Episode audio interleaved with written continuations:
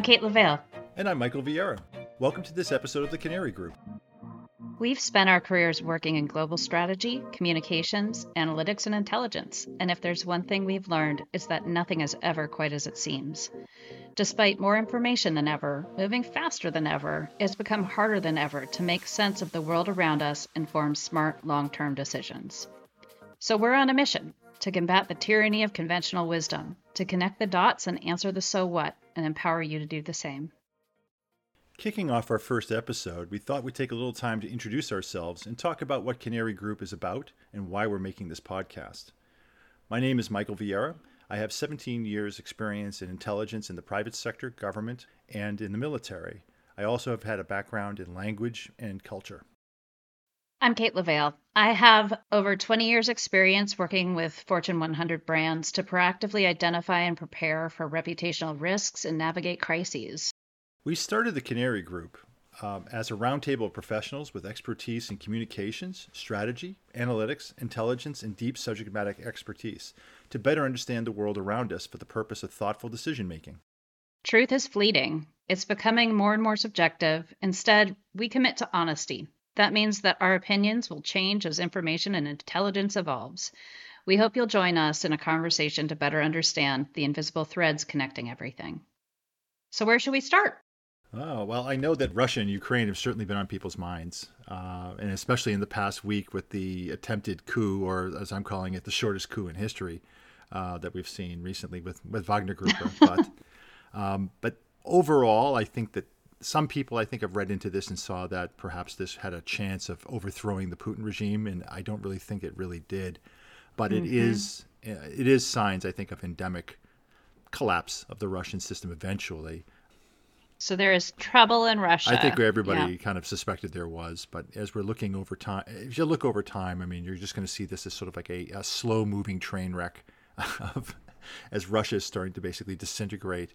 Uh, but it's going to be more from the edges as the center, as the power center of St. Petersburg and Moscow are unable to really address the issues that are going on in the furthest oblasts, especially in Siberia and the in the uh, Pacific, uh, you know, the Far East you're going to start seeing other powers kind of having to push push into those areas to kind of uh, in the vacuum, the power vacuum, and you're going to see the governors of those oblasts most likely going to be the ones having to reach out to people to be able to get uh, keep the lights on, keep food moving, and transportation. Um, and it's just every year, I think you're just going to see more and more of that happening. Plus, you also have the demographic collapse of Russia that's going on right now too. So it's not a question of if, it's just a question of when. Just not today. Uh, that's the big thing. Okay, I'll plan accordingly. Um, so, can you talk a little bit more about the role of demographics and why that's so important? Uh, absolutely, uh, because demographics are, are, destiny, along with geography. I think those are two things that people don't really look at a lot when they're looking at geopolitical uh, issues or problems. Uh, we tend to look at things, I think, more economically or militarily. But uh, ge- geography has a lot to do with how a country, um, why countries act the way they do. It's usually, if you're in a position of strength uh, versus being in a position of weakness, and Russia is in a position of weakness demogra- uh, geography wise.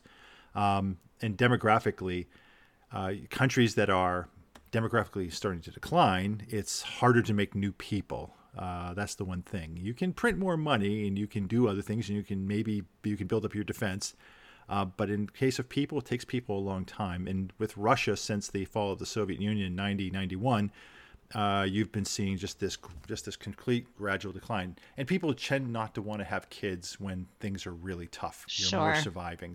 Uh, and plus, also you're seeing in Russia, there's also having problems. I think with their the uh, the education system and the training system. Um, a lot of the Russian, they have the brain drain. A lot of the best and brightest Russians have left, and the war hasn't helped. I've heard up to like a million young Russian men have basically left, and those are the oh, ones wow. who probably more outward looking, and the ones who may be just a little bit more cosmopolitan, maybe a little bit better educated. Um, it's not going to be some kid from you know like way out in the eastern oblast that's being pulled into the war. You know, these are the kids who are going to be who have the means and the the gumption to get up and go, um, and you're losing that. Who could be the game changers? Yeah, yeah, it's not helping. I think education is a huge component here as far as priorities go in Russia, it seems like there's some lasting consequences for how they prioritized education. Yeah, well, education was unfortunately, I think they had like the rule of three or the rule of five. You know, you can have uh, you can have two of three, you can have four or five, but you can't have all of them. And they made their decisions that extractives, uh, nuclear weapons, the military, you know, those are the things. Those are the things that, that had the immediate dividends, the power dividends, and the money dividends. Um, but education sort of lost out in training. And I've heard some people say that the last uh, the last cohort of fully trained Russians was somewhere probably around the late 80s. So you have a lot of people who haven't necessarily had um, you know a, a, full you know soup to nuts educational system that's basically backed them up with training and everything else. There are smart Russians, but though they are becoming more and more a minority. Uh, so what do you do with the rest of them? And the big part here too is that who is going to be running things right after this cabal, the clique that's currently in power, and they're out of power. Who are you going to have who's going to run things, right? The technocrats, because Russia, you know, I've heard it described that Russia has, you know, the, the power base is based on four.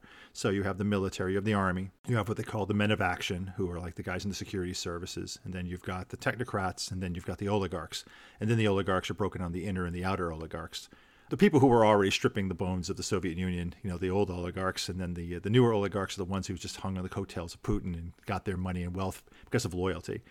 And then you've got you know Wagner Group, which is outside of all of that. You know, they're just he's just basically a, a side project by Putin that kind of got out of hand. Um, and, and Prigozhin was just someone described Prigozhin as a uh, as a project manager who started reading his own press releases, and I thought that was hilarious. So it's, uh, but it's at the end of the day though it's like you have you know this power system and it's it's now shifting and for a while it was sort of in the in the camp of, of, of Shoigu in the military because the I think ultimately, I mean, Putin is an intelligence person. Some people say he's an intelligence officer. Yeah, I guess so. He's a fourth directorate KGB guy, um, and that's an interesting story in and of itself but he's brought you know people like him into it, and uh, he knows he needs people who are kind of like thugs, and that's what Prigozhin was. Prigozhin was a thug. He was a thug before he was a caterer, and then he was a then he's a thug after he was a caterer, and now he's hiding out in Belarus. But um,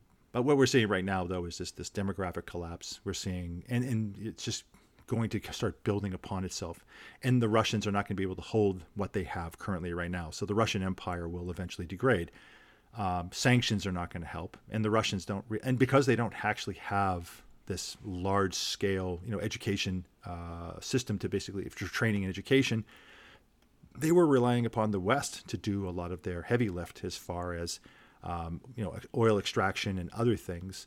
Uh, now they don't have that, and that's that's a big deal. Uh, and by the way, once the oil gets shut off, you know, from sanctions, um, it's really hard to restart that stuff too. So it's just going to be this snowball effect, and you're going to start seeing more things like this. And I think this is also, I think Prigozhin and Wagner Gruppe's uh, small scale rebellion may embolden other people because it's made Putin look somewhat weak. Uh, because he's had he's dally, mm-hmm. dilly dallied too long and trying to balance Prigozhin and Shoigu, and now he's he's in this situation where it doesn't really look really good on him. And plus, he's he's seventy, right? So, you know, despite wrestling with Siberian tigers and walking around shirtless, I mean, eventually, you know, time does catch up to him, and I'm sure, you know, who's after Putin? You certainly didn't want Prigozhin being being right. boss. Uh, he's a terrible, terrible man. So, and there's really nobody in his inner circle that I would really want to be leading Russia. Uh, but maybe Russia doesn't have to worry about that. Maybe China will be their new, you know, their new overlord. There's a bit of a power vacuum. Um, who is going to fill that hole? That Russia was really putting up a very good front of appearing to be able to hold who steps in who's going to be the game changer that sort of takes the next chapter. Yes russia's near abroad. Um, you know, all the former soviet republics and the countries that russia is always considered to be in their sphere of influence especially down in the south in the caucasus um, and also in the uh, in the in the asia area. Um, that's up for grabs. And one of the things that we're seeing is with azerbaijan and armenia um, Russians had come in on the side, I think, of the Armenians because they were Christian, and the Azerbaijanis uh, did, had certain disadvantages, but recently we've seen uh, the Azerbaijanis finding ways, actually working through the Turks to use, I mean, Turkish drones, and they've been very effective in neutralizing a lot of the advantages that the Armenians had. And now that the Russians are distracted, the Armenians don't have that on their side. if you remember, just before about a year ago, just before the Ukrainian invasion um, in Kazakhstan, uh, there was a uh, bunch of anti-government riots, and the Russians had to send a couple of you know, paratroop battalions down there to, to kind of straighten things out. If the same thing were to break out today, would the Russians be able to do that? Most likely not. And every month it becomes less and less mm-hmm. likely that Russia would be able to do that. So the question is who goes in and restores order in Kazakhstan? and I'm going to put forward it's either going to be you know the, the Turks, or as we're calling them, Ottoman too, uh, or uh, you've got the uh, you've got the Chinese. And it, and my guess, I'm going to think mm-hmm. probably China has a better guess, but China has been kind of filling in in the Stans, you know, Kyrgyzstan, Kazakhstan, mm-hmm. uh, Turkmenistan, and just going in there in this area and um, spreading money and doing what they do best, corrupting elites. And uh, it's not like the Chinese want to go in there. They don't want to rule people, but they certainly want influence and they certainly want resources. Um, but they also are not going to tolerate a vacuum on their doorstep because their western provinces of China are the ones that are probably the most unstable in China and the ones where the Chinese are most concerned mm-hmm. about. And they certainly don't want instability on their western border spilling into those provinces and igniting something going on. I do think that that's the issue of resources. So, first, you've got demographics. And I think, you know, it's safe to say Russia is not in a great place, demographically speaking. We can talk more about China and where China sits with demographics as well. But from a purely resource focus perspective.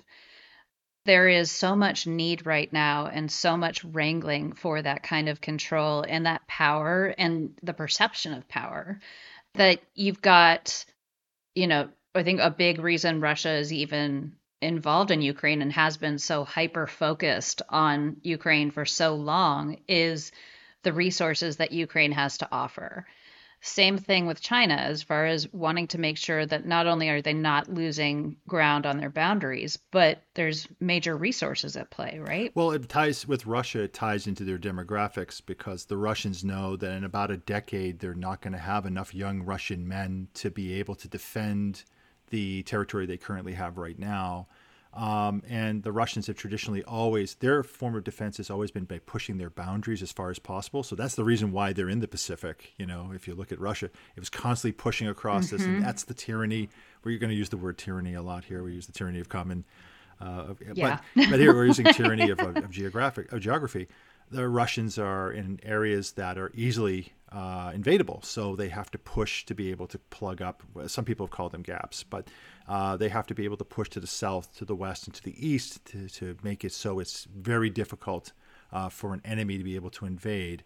And as strange as it seems to us right now in the 21st century to think about that, I mean, the Russians for a thousand years have always had to worry about invaders, Mongols, and everybody else.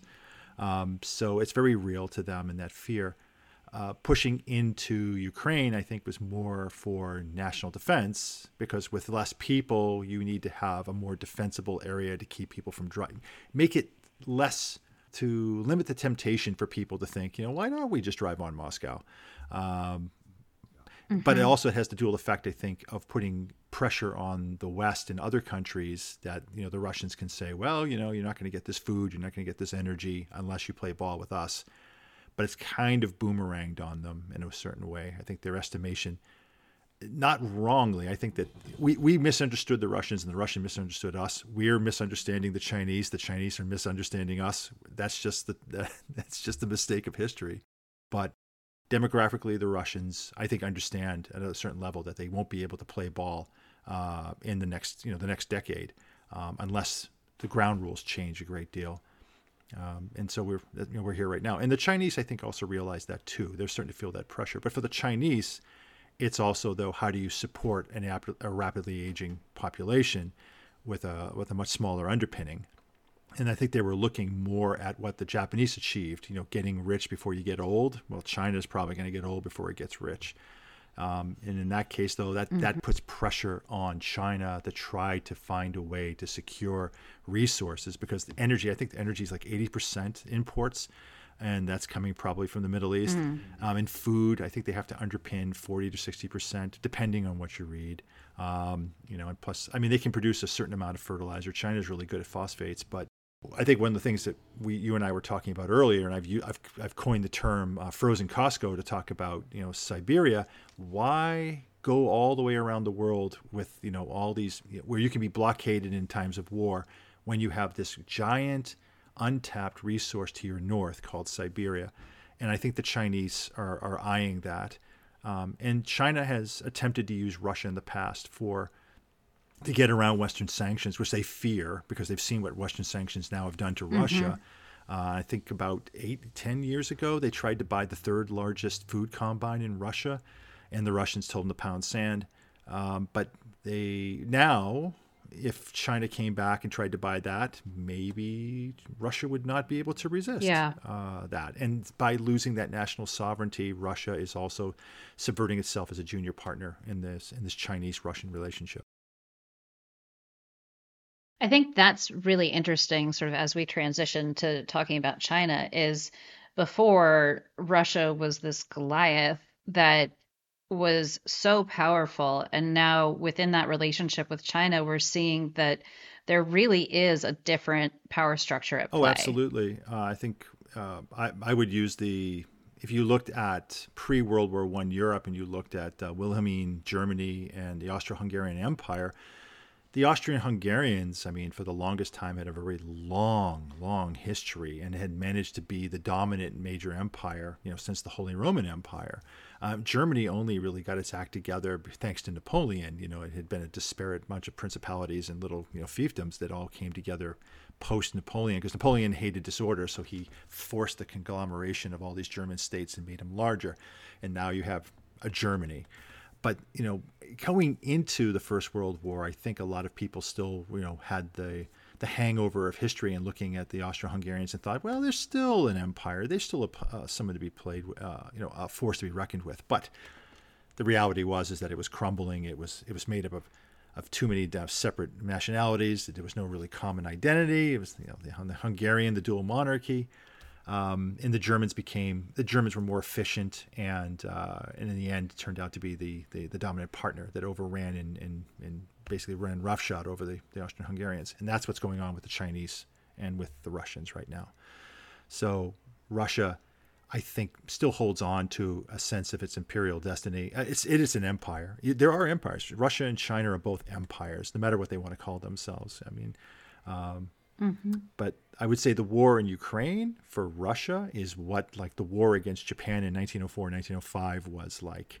Um, and the arguments that are being made, and I'm, I, I also buy that too. It's like it's, it's sort of like Russia's war to lose. It has the man, it, on paper has more people, it has more material, it has more equipment, but it doesn't mean that a smaller power can't fight it to a standstill. And maybe historically, that's what this will happen here. The czar's court was very corrupt. it had great distances and it had. Well. Yeah. So now we have. Check. Check. So now you have Putin and his oligarchs. Uh, They're really. I hate to say that history repeats itself, but it rhymes, right? So um, in this case, we're looking at similar things. Corruption is corruption in Russia is what has always been a major problem, uh, even through the communist system. So what you're seeing right now mm-hmm. is they're squandering all their advantages. And meanwhile, I mean, my gosh, uh, the, the, Ukrainians are going to get F-16s in 2024. It's like that's going to change things, and everybody's everyone's digging mm-hmm. in their mm-hmm. pockets and pulling out like you know like the spare change and, and you know and weapon systems that they can that are coming to the end of their useful lifestyle and just giving them to the Ukrainians. That's pushing it. The Ukrainians are getting American intelligence, and they're also getting Western staff uh, support this isn't Ukraine doing mm-hmm. all of this. No, this is no this is not disparaging Ukraine at all, but Ukraine is getting but there's a level of sophistication that yeah, that yeah. you you know you're you're looking at and saying, "Boy, these guys are good." You're like, "They're good." But they've got some people in their, you know, but they've got some people in their corner, right? You know? Reminds me of someone. Right, exactly. Yeah. it's like who knows how to do this kind of stuff and really good at logistics and has really great intelligence and has been training to fight a large scale Russian invade. Oh my gosh, it sounds like us. Um, plus the fact that the Ukrainians are getting all this intelligence, you're getting everything is just going to the Ukrainians. Um, that's a big disadvantage, and nobody really talks about that, or at least if people are yeah. talking about it, I'm not hearing them. But um, and so that mm-hmm. may give the fact that we could be going into year two, year three of a Ukraine war, Ukraine Russian war. Um, so you know, prepared to be prepared to be astounded, folks, and see what happens here. Um, but if something happens, if there's a challenge to Putin or continuing challenges or you know, a continued erosion of things, or what I suspect what you'll start seeing is that it'll be harder and harder to uh, keep the, the the further you are from Moscow and St. Petersburg, the harder it will be to basically just do the day to day things right. Um, and then they're going to start looking to other people, and that'll be China, Japan, uh, the Turks, depending on where you're at, uh, to help you uh, with those things. And the near abroad, you know, the country, the nominal countries around the Russian periphery are also going to be looking for friends because Russia's not there anymore to to help them. And internally, also, the sanctions are taking their toll on technology and also just on the, the wear and tear. Um, gosh, we could just go on and on and on about all these things. But I mean, Russian uh, the bearings that are used on Ru- Russia depends upon pipelines and trains. That's how Russia moves things. It doesn't really have a big a big road network. Um, it doesn't supply, you know, its aviation doesn't move things like we move it here in the West. Um, and therefore, you know, if you don't have the bearings that they're using on Russian uh, trains, we're switched to a more efficient Western style bearing that isn't really produced in Russia. You know, it's produced by a Western company. I think a French company makes them, uh, and that French company is now gone. And so, you know, whatever's left in the system is what the Russians have. Uh, and unless the Westerners come back, Western techno- uh, technology and Western tech know-how, uh, expertise, and money oof, it's not going to be replaced by China. Yeah. Uh, so. And it certainly sounds like without a clear plan B, it's not like you've got, you know, organized political parties in Russia who could potentially step in to provide structure if Putin weren't there. Um, it's looking more and more like a failed state. Um, I think that is that is so different than a lot of the potential outcomes that I've personally imagined, but I'm guessing other folks as well. Which again makes makes a lot of space for the Turks, for the Chinese to be able to step in. So, you know, one thing I think with China that we have been hyper focused on has been Taiwan. You know, we've been really, really interested. There's been a lot of research done on um, China's uh, naval vessels. Uh, they've been building tons of ships. They've been really, really active as far as sort of getting people's attention on their interest in Taiwan. But that may not necessarily be quite as pivotal um, or imminent as we've thought. Yeah, I think that's a really good point, and it's a good segue to go into China a little bit. You know, we've kind of been skirting around China a little bit here, but you're absolutely right. I mean, the Chinese naval buildup has been impressive, uh, especially when compared. I think there's concerns when looking at like the United States Navy. The United States Navy has made a lot of blunders over the past uh, decade or so. Uh, with the, the LCS program, um, uh, just truth be told, I do have a I do have a dog in this fight. I was a, a former naval officer, so a naval intelligence officer. So, uh, but I, I, was part of the faction that called the LCS. But the LCS, little crappy ship, we used to call it. If you were on that side of the of the coin, other people thought it was transformational. But uh, the transformationalism of the United States Navy was a mistake, and it's put us at sort of a disadvantage. And the Chinese are building a new navy, and they're putting a lot of surface units on the block. But unfortunately for the Chinese, they're all smaller boats though, right? They're they're basically to harass Taiwan. It's not like they're necessarily competing with the US. Well, they're around the right, globe. they're building fleet or it's funny they? because they built a lot of stuff that copied the Soviet system, and now you're seeing a lot of their shipping, which is now starting to copy American and French designs and a number of other things because they're seeing the mm. effectiveness mm. of like what they're seeing Western platforms as being more effective. That's interesting in itself. There's always like a history there.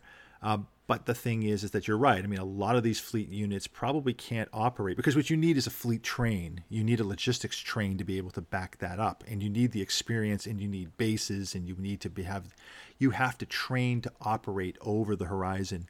So pretty much China is sort of limited to a kind of like I guess a circle of action that may only be maybe a thousand or twelve hundred miles off their coast effectively, even though those ships could mm-hmm. operate theoretically, you know, much further.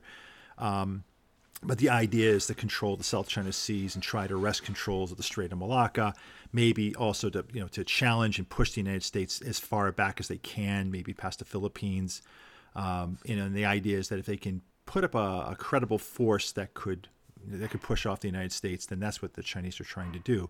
And looking at the, the archipelagos that they've been building in the building in the South China Sea, yes, they are occupying that and putting planting the Chinese flag. But as we learned in the Second World War, is that you know island bases, you know, for the Japanese were you know, not necessarily an effective. The Chinese thought, the Japanese thought that you know, we build a chain of defenses and this will defend the home islands, but it was a lot harder and it didn't really work out.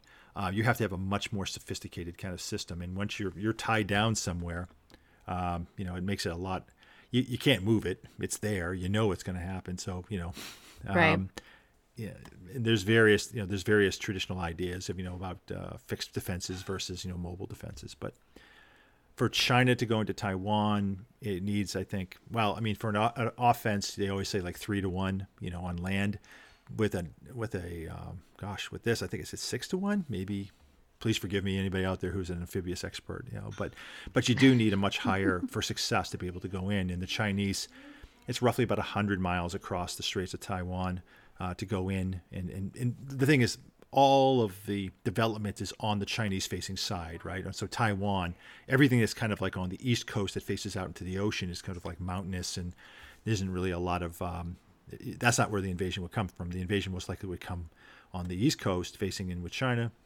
Uh, but the Chinese would have to bring a lot of material. They'd have to have a lot of specialized training, have a lot of people and logistics. And that stuff would be, despite their best efforts, you would be able to see a lot of these things. Um, and really, nobody can really hide, uh, you know, to, to, to a certain effect, especially these days, you can't really hide a lot of that. You'd have to mass shipping, you'd have to have troop movements, you'd have to have pre invasion drills, you'd have to have training, um, you'd have to stockpile things. I think what China really wants to do is just have a change of regime. They, what they're going to do is they're trying to support uh, political parties in Taiwan that are going to be more, you know, Beijing friendly. And the idea is just subvert them, subvert them, and have them vote themselves, you know, vote China in, into uh, into office, and and that's what they what they ultimately mm-hmm. would like to do. But if Taiwan continues to go along the route here, and this is my my theory is is that the United States and the Europeans discovered that Taiwan could be what North Korea is to China, and North Korea has been an effective pain, uh, uh, a, pain point for the West. The Chinese support North Korea because they can use them whenever they're displeased with the West. They can just stir up trouble and have you know whoever the dictator of choice is in there to, to make trouble, and to make everybody uncomfortable. The United States suddenly realized at some point that hey, we've got Taiwan. Why don't we use this? And I think Taiwan, in some ways, it's a different sort of pain, but I think it's in some ways it's a more effective pain, and the Chinese are not used to that, and that's why you see the Chinese reacting the way that they are, and they go absolutely you know ballistic because you know when you start hitting them in these planes, it's like reminding like uh, it's like reminding somebody of like something that they don't want to be reminded of, right? You know, your your friend had recently had a divorce or something, and you're like, oh hey, what happened about this China? And you're like, oh my gosh, so. And if you're finding, you still see North Korea bubbling up, but we're getting tired of North Korea. You know, we're seeing that yes, yes, you've got nukes, yes, mm-hmm. yes, you've mm-hmm. got rockets. It doesn't mean that it's not a danger, but it's sort of like a thing where we, we at least we know what those dangers are.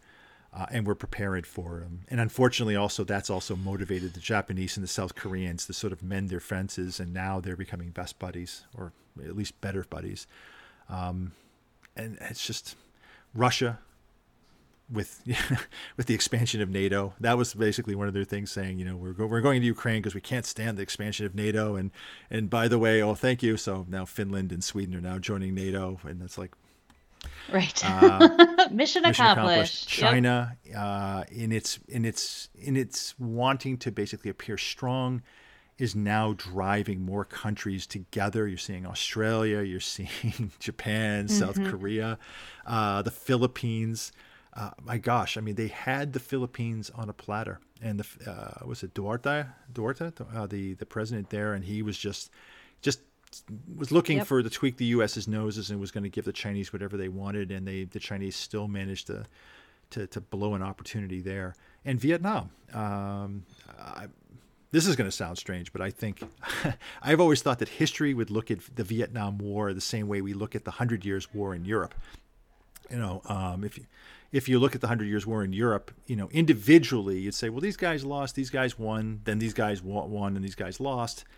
Uh, but ultimately, what came out of it was the modern German state and a number of other things. So you could say to yourself that, mm-hmm. you know, this team won and this team sort of like, you know, kind of lost ultimately. With the Vietnam War, if the West, if the United States ends up uh, making a relationship with Vietnam, with trade and security, ultimately because of fears of of of, uh, of China, then future generations may actually say, well, you know, the Vietnam War was actually an 80 year war, and ultimately the United States or the West was you know more uh, was got it got what it wanted in the end, you know, which was you know.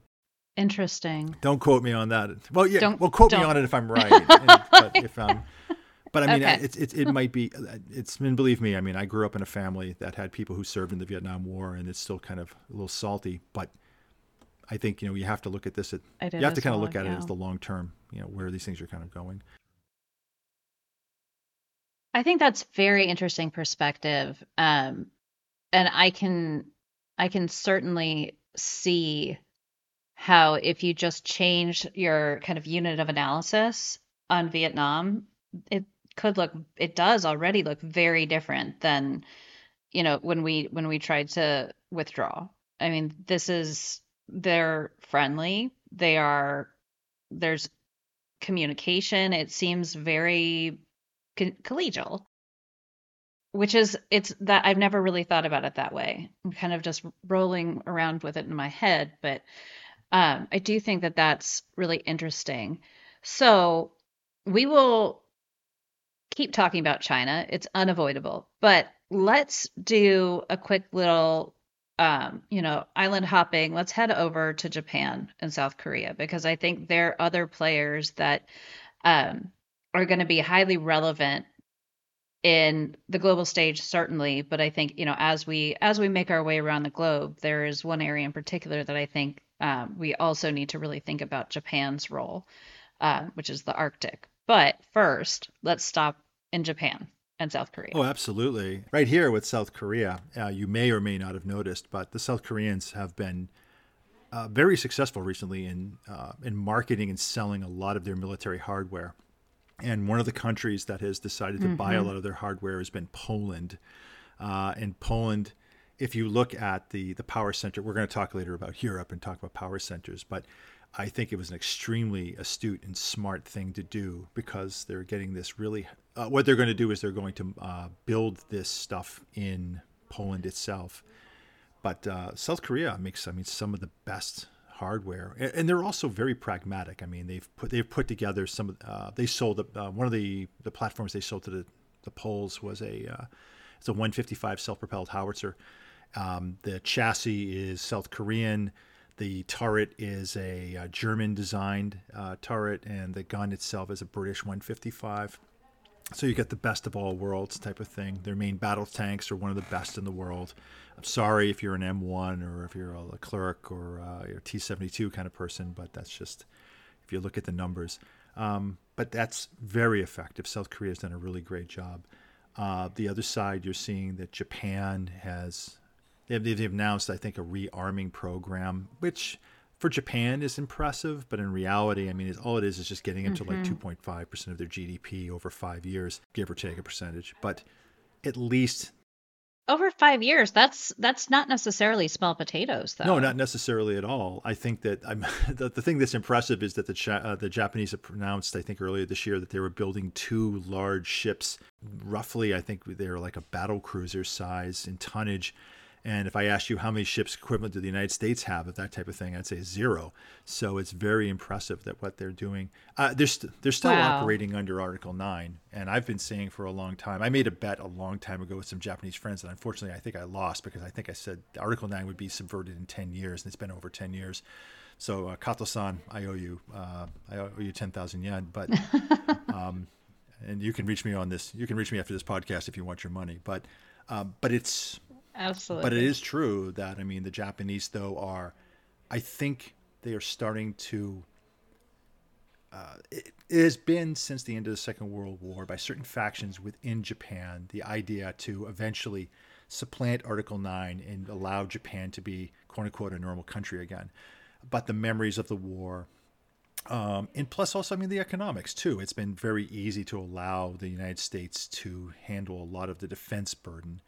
But now that Japan, I think, is starting to see that it's going to have to carry a lot more in order to be effective against China, and it sees it as being a, a very viable threat. And as you've seen recently, Japan and South Korea have been mending fences. Um, in the past, uh, I think we used to say, we've said this about a lot of different countries, but I mean, Japan and China never lost an opportunity to miss an opportunity, right? Uh, but in this case, they're now sort of getting serious about things and saying, hey, we've got to really be, we've got to be together and united on this, you know, as Ben Franklin said, you know, we uh, either we hang separately or we all we either hang together or we all hang separately. So, uh, and yes, yeah. Um, and if Russia does collapse, or if Russia begins to collapse, who's going to fill that gap? And China, you don't want China just coming up all the way through Siberia, over to the Far East and up, you know, Sakhalin and, and the, the um, uh, you know, down to the Kurils and surrounding everybody. So obviously they're going to have to go in and and and and, and fill those uh, that that vacuum. So absolutely, and I think that sort of that takes us towards the Arctic, and again, we're back to this similar theme of resources. Um, there is a treasure trove in the Arctic that I don't think people necessarily think of off the top of their head, but with Russia weakening and China sort of I don't know if it's a straw man or if it's an actual threat, but there's quite a bit of sort of virtual real estate to be had as far as resources go in the Arctic. Yeah. I mean, the Russians have invested a lot of manpower and equipment still to go up into the Arctic regions because right now it's one of the few open bodies of water that they have left. Uh, you know, on the Far East, they have to they have to contend with uh, South Korea and Japan and the United States. Um, the Black Sea, not uh, not an open body of water. Uh, the Baltic now has become NATO's lake uh, from from start to finish. Um, so that leaves up north in Murmansk, and the Russians uh, look at that as an advantage, but also a disadvantage because you have this tremendous undefended north that they have to uh, put things up there. And this is these are men and equipment mm-hmm. that they mm-hmm. need to defend, you know, need to fight in Ukraine, but they're willing to put uh, forces there. The Russians still have about thirty to forty thousand troops uh, in the nor- what they call the Northern Territories, which are the islands that received off Japan. Um, I think there's only like a 42 kilometer gap at their closest. Uh, but the Russians, because the Russians are afraid that the Japanese are going to take you know these islands back because there's no peace treaty. There's still just mm-hmm. an armistice, and it, it it has fit it fit Russia, the Soviets and the Russians. Uh, it, it fit their advantages not to sign one, to constantly just dangle that carrot in front of the Japanese. Mm-hmm. But now with a weakened Russia, you've got that. If you have a weakened Russia, who and if someone moves into you know into uh, Siberia, that China has aspirations to being an Arctic uh, an Arctic power, even though it doesn't have anything that has to do with the Arctic. They say, but we have. but the, the Chinese have said though that you know we're we're not we don't border the Arctic, but we have interests in the Arctic, and I think a lot of that is coming through because mm-hmm. of the mythical Northwest Passage that's opening up in the summer months.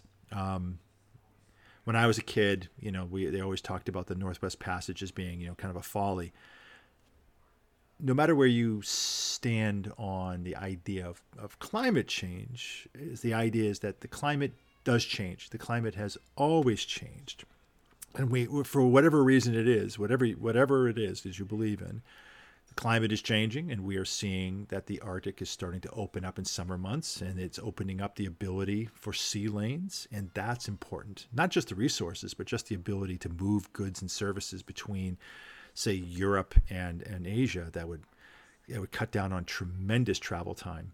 Uh, and going by sea, mm-hmm. uh, sea shipping things by sea is the most efficient way of doing anything. I mean, whether it's by rivers or by oceans. Um, I think you and I we talked about this. I said World War III is going to be because of water. It's either water as a resource, uh, you know, uh, for example, to go back to China, uh, because the, the current unpleasantness between India and in China right now, up in the Kashmir, up in the in, in, in Pakistan with the the Himalayas, uh, because that's the headwaters of where most of the water for India and China comes from. Um, and they're going to go to war mm-hmm. more because of whoever controls the glacier system up there um, is going to be the, the, the main reason. Or water as a transportation medium because you rely upon transport of your food and energy is coming primar- primarily through by, by sea. Um, so, you know, look for China, look for Russia, look for the United States. Canada is, of course, a major power, but Canada, remember, uh, oh my gosh, 10, 12, 14 years ago. I don't know how long ago, but Denmark seized like a small piece of like uh, a small piece of the Arctic from yes, I mean from uh, from Canada, and they just stuck from around Canada. waiting to, yep. to see what would happen. It took the Canadians a, a little while to get everything up there. So uh, that's the other side too. I mean, it's like if you're not there and you can't hold it, it then becomes you know possession becomes nine tenths of the law. So countries are going to be looking more at the Arctic and saying, well can even though we don't have actually an actual claim to this, if we can get something up there, we can claim it kind of you know we can sort of because there's no real treaty governing the Arctic, not like Antarctica. Um, so we'll see what happens. Um, that almost seems like a a macro version of um, the Erie Canal and why it was so valuable, why there was so much wealth built up in Western New York area, um, you know, before trains came along.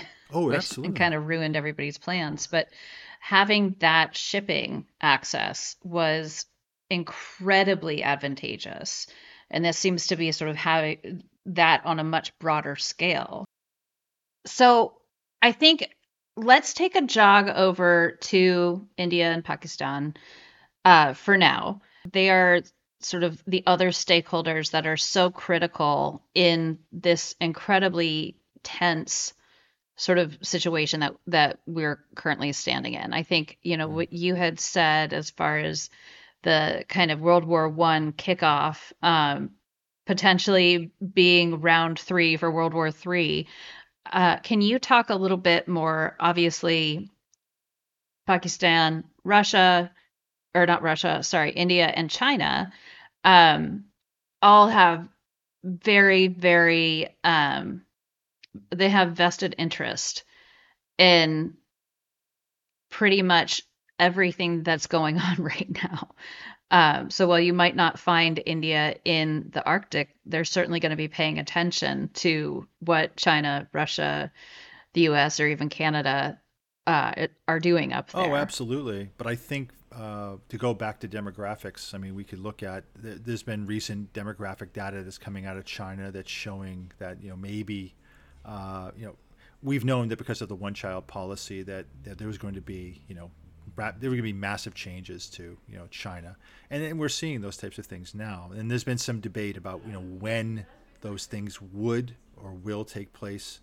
Uh, some people are arguing now, looking at some of the new demographic demographic data coming out, saying it's probably already taken place. Um, that's open to debate, mm. right? But what's not open to debate is that there is, I mean, there are demographic shifts, and it's more likely than not that India is now the most populous country over China. Uh, so with population, and that gives you pressures, right? Um, India has control pretty much India, has the Indian Ocean and, and, the Bay of Bengal and other places. Um, it is probably a more effective military power than its neighbor Pakistan. Uh, Pakistan is no longer being supported by the West. We needed them when we had forces in Afghanistan because we needed to get stuff up through the Khyber Pass and we needed to we needed to supply things. Well, we're mm-hmm. not there, and, and, that's another story about Afghanistan. But uh, that's a whole, whole other, other yeah. story, right? Um, oh boy! I would say that. Uh, but what you're having right now is is that Pakistan is who supports Pakistan, and uh, it's primarily China. So because China is using it as part of its Belt and Road Initiative to try to to shorten its its supply lines and not have to uh, rely so much on uh, longer sea routes to bring in energy and, and other materials from Africa and from the, the from the Gulf region in the Middle East. Uh, but unfortunately, the Belt and Road up comes up to the north of Pakistan, very close to India in that Kashmir region, and that's so you've got the line of control with with Pakistan, and you have the line of actual control with the Chinese. And whether you know this or not, but the Chi- China and Pakistan have fought a couple of wars.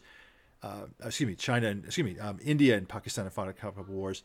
India mm-hmm. and China fought a war, I think around 1962, uh, and the Chinese have been reminding the Indians that they lost. Mm-hmm. Um, but currently, right now, there's a stalemate, and despite all this rosy talk, happy talk of oh, everything's fine, we're discussing things, India and China are building things up on that border range at a furious rate. Um, and if you if you look at mm-hmm. that in the ideas, because neither one of them can allow the other one to have an, uh, an overwhelming advantage. Um, and India is concerned because they don't want to be outflanked on two sides by Pakistan and by China. China can't allow India to, to mm-hmm. take that, that region with the water supply. Um, Pakistan is just happy to be there, that someone's paying attention to them. But I mean, Pakistan is becoming sort of like a, a kind of like a, you know, kind of a background, almost a DMZ. Yeah, kind of a background nuisance yeah. in this kind of case. Uh, but it's the western parts. That western part of China is, you know, Tibet and and and, and the and the Uyghur regions are uh, a whole bunch of trouble. And the Chinese idea is that the, the, way they displace, they just go in, displace people, and bring Han Chinese in there and displace it and make it China. Uh, but it's not that easy out there. Um, so demographics once again are important and that's going to drive economics because mm-hmm. also if india needs to feed people and india needs trade anything that upsets that is going to be become a, a primary part of, of chinese natural national interest. And some people have talked about world war iii coming or i'll call it the global conflict because we don't want to scare people but the coming global the coming global sure. conflict you know we're sleep we can like beep it out right? exactly. Like bad word. Right we can't we can't use ww3 but we'll say you know um, but we will say that it, in my opinion, it is coming. Uh, and in my estimations, it, originally I thought it was over the horizon. Then I thought it was in 10 to 12 years. And then I thought, well, 8 to 10. Now I'm telling people 3 to 5, only because I think that more there's more and more international pressure being generated on these countries that are seeing their what they think are vital national interests or in the case of China and Russia, where the power the, the, the, power elites are being threatened, and they tie their security in with national interest. Uh, you know, here in the United States, mm-hmm. if if if we if a particular party loses power, it doesn't necessarily mean that we're going to go to war with you know somebody. Uh, but uh, in those countries, look for them. Well, maybe. maybe. There, there, was an interesting. I think ChatGPT did something a couple of days ago where they switched things around and they did like something to say, you know, uh, they said, well, let's switch it around. Let's say Russia, Ukraine, but they said the United States versus Mexico, and we're like we're in day 387 of our of our four day special military operation to denazify Mexico or something like that. And I thought that was absolutely hilarious. But um, dear. but in any case, uh, but what you're going to start seeing is a growing pressure and I think a spark could be personally. I think the spark for uh, the inadvertent spark would be something along the line of actual control between China and India, because mm-hmm. you know it's just something's going to you know break off. Maybe, maybe not, um, and it may not be Taiwan. And it's the Wild West too. Yeah, yeah. Right. It it is the Wild West out there. You were describing some of the the circumstances, and this is not some well orchestrated, very you know, protocol driven line of defense. Well, there are rules. I mean, that's the reason why that you always hear you, the rules are you can't bring actual like fire, you can't bring sidearms uh, and firearms and heavy weapons up to the border. So X amount of kilometers you have to. So that's why you see guys with sticks and bricks and bats and and, and, right. and guys getting thrown off of cliffs. I'm not joking. It's like the vast majority of casualties are like, you know, so and so got thrown off a cliff. This guy got hit with a bat. And It was like, oh my gosh. Um, oh dear. Well, it, yeah. it's kind of like what the DMZ was with the United States and North Korea for a while. I mean, they usually there would be border incidents and it'd be guys attacking each other with like you know axe handles and stuff like that. But um, but in this case, you know that's the rule, and but they're still fighting. So I'm like you know, if everything was cool, we wouldn't be having this. And you know. That is a far cry from what I had imagined in my head you know, think about somebody getting brained with a brick or something. That is very different than what I had pictured. Yeah. Um, but I think I think it speaks to, you know, sort of the fact that uh, with all of these moving parts, the center will not hold. Something has to give. Um, and that I think is what we why this is so important to be able to understand all of these different influences um, because of the fact that this is it's not like we can go on like this forever. Um, yeah. you know there are finite resources. There are you know situations that a compromise is not conceivable. Um, it's one or the other. And so it, uh, that is i think why it's so important to understand the the sort of connective tissue um, and you know why you never think about just two nations going to war because there's always other stakeholders. Um, so then we're going to take a very long flight from india. Um, let's head down to australia and new zealand because i think we don't necessarily think about australia and new zealand having you know a, a major stake in a lot of a lot of the things that are going on. However, it sounds like they do have quite an interest. Oh, absolutely. Uh, and and the one thing that we haven't really touched upon about this is the the ongoing crisis that's global crisis that's going on. It's because there is a change in the there's a change in the global system. Uh, we're not a, we're changing from a, inter, uh, a highly interconnected, specialized global uh, trading system, and we're sort of reverting slowly back into blocks, uh, individual countries and blocks that are able to, um, you know, supply a lot of their own needs and trade amongst themselves. Um, it's going to take time. It took us a long time to get into the global system. It's going to take us some time to get out of the globalist systems. And there's various reasons of why this is happening now. Um, but what you're seeing is, is a really good default line between Australia and New Zealand. Australia has just made its mind up and it's going all in. And you've seen it with AUKUS, you know, the Australian, UK, um, United States, you know, security agreement. We're giving Australia nuclear submarines. Yep. Um, that's a big deal, you know. Um, that is a sign of trust. Oh, absolutely. um, and you've you've heard of Five Eyes, which is the security. You know, it's the it's the English speaking countries yeah. primarily. It's the United States, Canada, UK, um, Australia, and New Zealand, and those five countries share um, intelligence amongst each other in the Five Eyes program. Now, the other side, you've got New Zealand, and New Zealand has always felt kind of like the odd person out. And I think that they've tried to play all sides. They're kind of like India that way, right?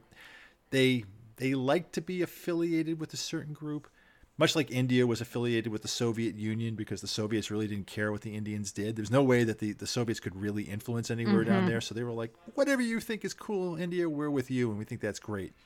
Um, so that's what that's what India wants in, in a um, in a in a friend. Uh, for New Zealand, New Zealand is a small country. I think it feels very isolated, and it always tries to play all sides off. At the same time, I think it's had a certain mistrust of uh, the UK and of, uh, of, of, the United States and has felt that it wants to chart its own way and doesn't feel that these countries, right or wrong, doesn't feel that these countries have its best interest in mind. So they've always sort of struck out and they made they started making friends with the Soviets. They uh, courted the Japanese when they were an economic superpower, and now they're sort of on the side of China.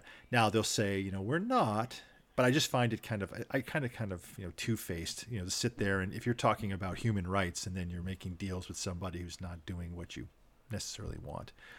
Mm-hmm. I personally look at New Zealand with some suspicion, and I've thought you know why don't we give that fifth eye to somebody who wants it? You know why don't we bring the Japanese on board with this? Now it's going to take a lot to get the Japanese up to speed, the same level of trust because you know to be honest with you, Five Eyes is kind of based upon it's kind of ethnocentric it's it's historical, but mm-hmm. but New Zealand, my gosh, it's just uh, I don't know what they're doing, and they they made they took great pains last week. I mean, after their uh, foreign minister went to China and, and by all accounts got reamed by the Chinese foreign minister, who just you know told them you know the Chinese look at everybody. They're an imperial system, and they look at everybody as tributary states. You're either an enemy or a tributary. You know, you know, you know. That's it. You know, you pay tribute to us, mm-hmm. and you mm-hmm. know, you know where your butt your bread is buttered. Um, and New Zealand's going to have to make a decision about where it wants to go. It, I, I suspect they're going to hold on as long as possible and try to play it off until it becomes too obvious that they, they have to make a decision. But, but Australia definitely hasn't. It's um, they've made a deal with the Japanese. That's a major seismic shift in security. And Australia, I mean, sells a lot of bulk stuff. I mean, they iron ore, coal, Uh, they are a major supplier um, of a lot of big things that China needs. Um, so you know, we'll see. I think um, demographically, I think they're kind of in trouble a little bit, but they are in better shape industrial because they've been industrialized and they're trading. Uh, they're better off than a lot of other countries in that part of Asia uh, that may be finding themselves kind of cut out of the new global order. Um, but we'll see. I, I, found it interesting. Just look how China speaks to countries. Uh, currently, China just talks down to everybody. There's there's nobody except for Russia. But it's like in this case, it's like a weekend at Bernie's. They're just trying to keep Russia propped up um, because they're afraid of what a, well a collapse would be. The, the Chinese don't want to be responsible for you know keep right. it going as long as possible. It's easier to have someone half-assing it than to have to do it yourself. Absolutely, but it's going to come to a point where if everything just kind of implodes, China's going to have to do something. But China doesn't care about people. That's the thing. It's just resources and it's money. Um, no offense to, to, I'm talking about the Chinese government. I'm not saying Chinese people don't care about people, but China as an entity doesn't really want to control people. And China historically isn't about that either. It's just about they go in, they sign an agreement, you agree that they are the they have the mandate from heaven, they're the middle kingdom, and everything is cool. Um, and as long as you don't break that, everything is fine. And China will keep that going for hundreds, thousands of years. Uh, but in this case, Australia, being Australia, has kind of told them what they can go do with themselves, and they've definitely picked a side. Uh, Japan has picked a side. South Korea has picked mm-hmm. a side. Um, that would concern me if I was Xi Jinping. You know, I wouldn't want. That's not what I would want. Mm-hmm. I would. I mm-hmm. would much rather be like Deng and you know his, his, you know other people who were using quiet diplomacy and soft power, but that's not the direction that China is going. So the question now comes down to trade and you know and how things are moved by sea. Um, and we didn't even touch this, you know, mm-hmm. with the mm-hmm. with the Russians, you know, moving things in and out of the Black Sea and everything else, comes down to insurance. And as there's less and less security on the high seas, you're going to start seeing things like insurance costs going up. And in the globalist world, I think that trade was basically being pushed by large, very, very large shipping ships that moved at a very slow speed. Uh, but that was how, you know, economy of scale. I think the future you're going to have to see smaller ships moving faster to get through rougher areas.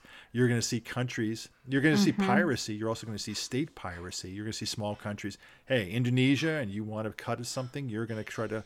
Uh, you're going to try to cut off a piece of this. You're Turkey. You're going to try to you know, cut off parts of the Eastern Mediterranean and the Suez Canal, um, and get your cut, or you know at least get people to pay tribute to you. Um, it's a fast way to make money. So, you know, if you're trading, you're you're, you're relevant with that. That's going to be important. And I think that that also brings up another point that uh, the sanctions also make things more challenging because, of course, they're still trying to to transport things like like oil, um, but the the technology of trying to track these ships or these vessels um, it's it's an evolving art, I'd say. Um, certainly, there was a piece of the New York Times about just how challenging it is to keep track of these. There's all sorts of programs to kind of spoof locations. Um, how hard it is to track ships' identities when they're strategically sold to to try to sort of change ownership and change history. Um, this is a very dynamic space, so we're going to spend quite a bit of time um, on an episode this season, really looking into shipping, um, as well as insurance and what that can do to uh, to an industry. It's it's if you want to give a little teaser, Michael, it's fascinating. Who knew insurance could be so interesting? Oh, absolutely. I know uh, some people's eyes are rolling back in their head and they're like, oh gosh, you know, bulk freight and insurance. But it is very, very important. And that's going to be making a lot of differences um, in business. And there are a lot, there's going to be, we, are going to try to challenge your, you know, where you think the world is right now. Um, and if I were to ask you, where do you think you get your energy? Where do you think you get your food? Where do you think that who's making your goods right now? Um, you know, and if you're saying, well, I'm getting my, we're getting our energy from Saudi Arabia, we're getting our food from someplace else, you know, our goods are all made in China. Those are changing. Uh, you know, and the energy world, the global energy um, system has changed radically, and you know where energy is coming from. And green energy is important, but oil is still going to be a part of it, and it's going to be a 50-50 thing for now. Uh, I worked for the government doing uh, testing on you know lithium batteries and, and power connect systems, and we're still a long way from those types of things. And there's just certain parts of the world that you know, wind and solar are just not consistent enough uh, to be able to provide the energy mm-hmm. that you mm-hmm. need, and we don't have the ability to basically do that. So we're going to have to re- rely on a mix for a very long time. Um, but moving those types of things, if you're in a country like the United States, which has actually a pretty secure sense of, of, of energy and of food, it's not a problem. But if you are in a country like Egypt where you import most of your food, that's a problem. You may have energy, but you may not have. You may have a closer mm-hmm. you know, source of energy, but you don't have food. If you're in a country that imports most of your food and energy, and you don't have deep pockets, you're going to be in trouble. Japan has deep pockets. Europe has deep pockets, so they can afford. They can take care of some of their needs, but they can afford to basically push themselves to the head of the line and take care of things that they don't necessarily aren't able to take care of on, you know, internally. Uh, and those would be key parts. And that stuff's going to be coming by shipping. And that's why shipping and insurance are important. Because if you can't insure a ship, nobody's going to want to put their ship in risk and put it into some place like the Black Sea, where it could get blown up. And plus, also yep. the Black Sea, because I mean, just you can't get through the Dardanelles. You know, anything big, nothing big can get up and through there. So, but we're going to talk about that. It'll be fantastic. It'll be, I, I yeah, promise. we'll we'll we'll get back to that. Yeah, it's it's absolutely fascinating stuff. Um, I do think that one area that you know talk about picking a side. Australia has certainly done that um, with business.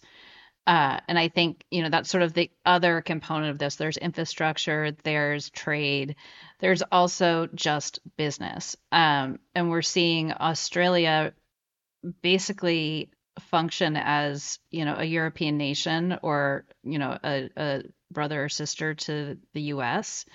Um, and becoming a real business hub that is international, that is highly integrated with the West um, in a way that I think has blocked out a, a lot of you know the potential that China could have as far as doing business in that market. Well, you still see China trying to move into the Solomons, and and one of the reasons was to to act as a um, they wanted to get in there because they knew that the sea lines of communication uh, they could go in there in times of war and threaten. And, the other side too is that if you can surround certain countries, the idea is to put as much pressure, or at least appear to put pressure, on um, on uh, Australia.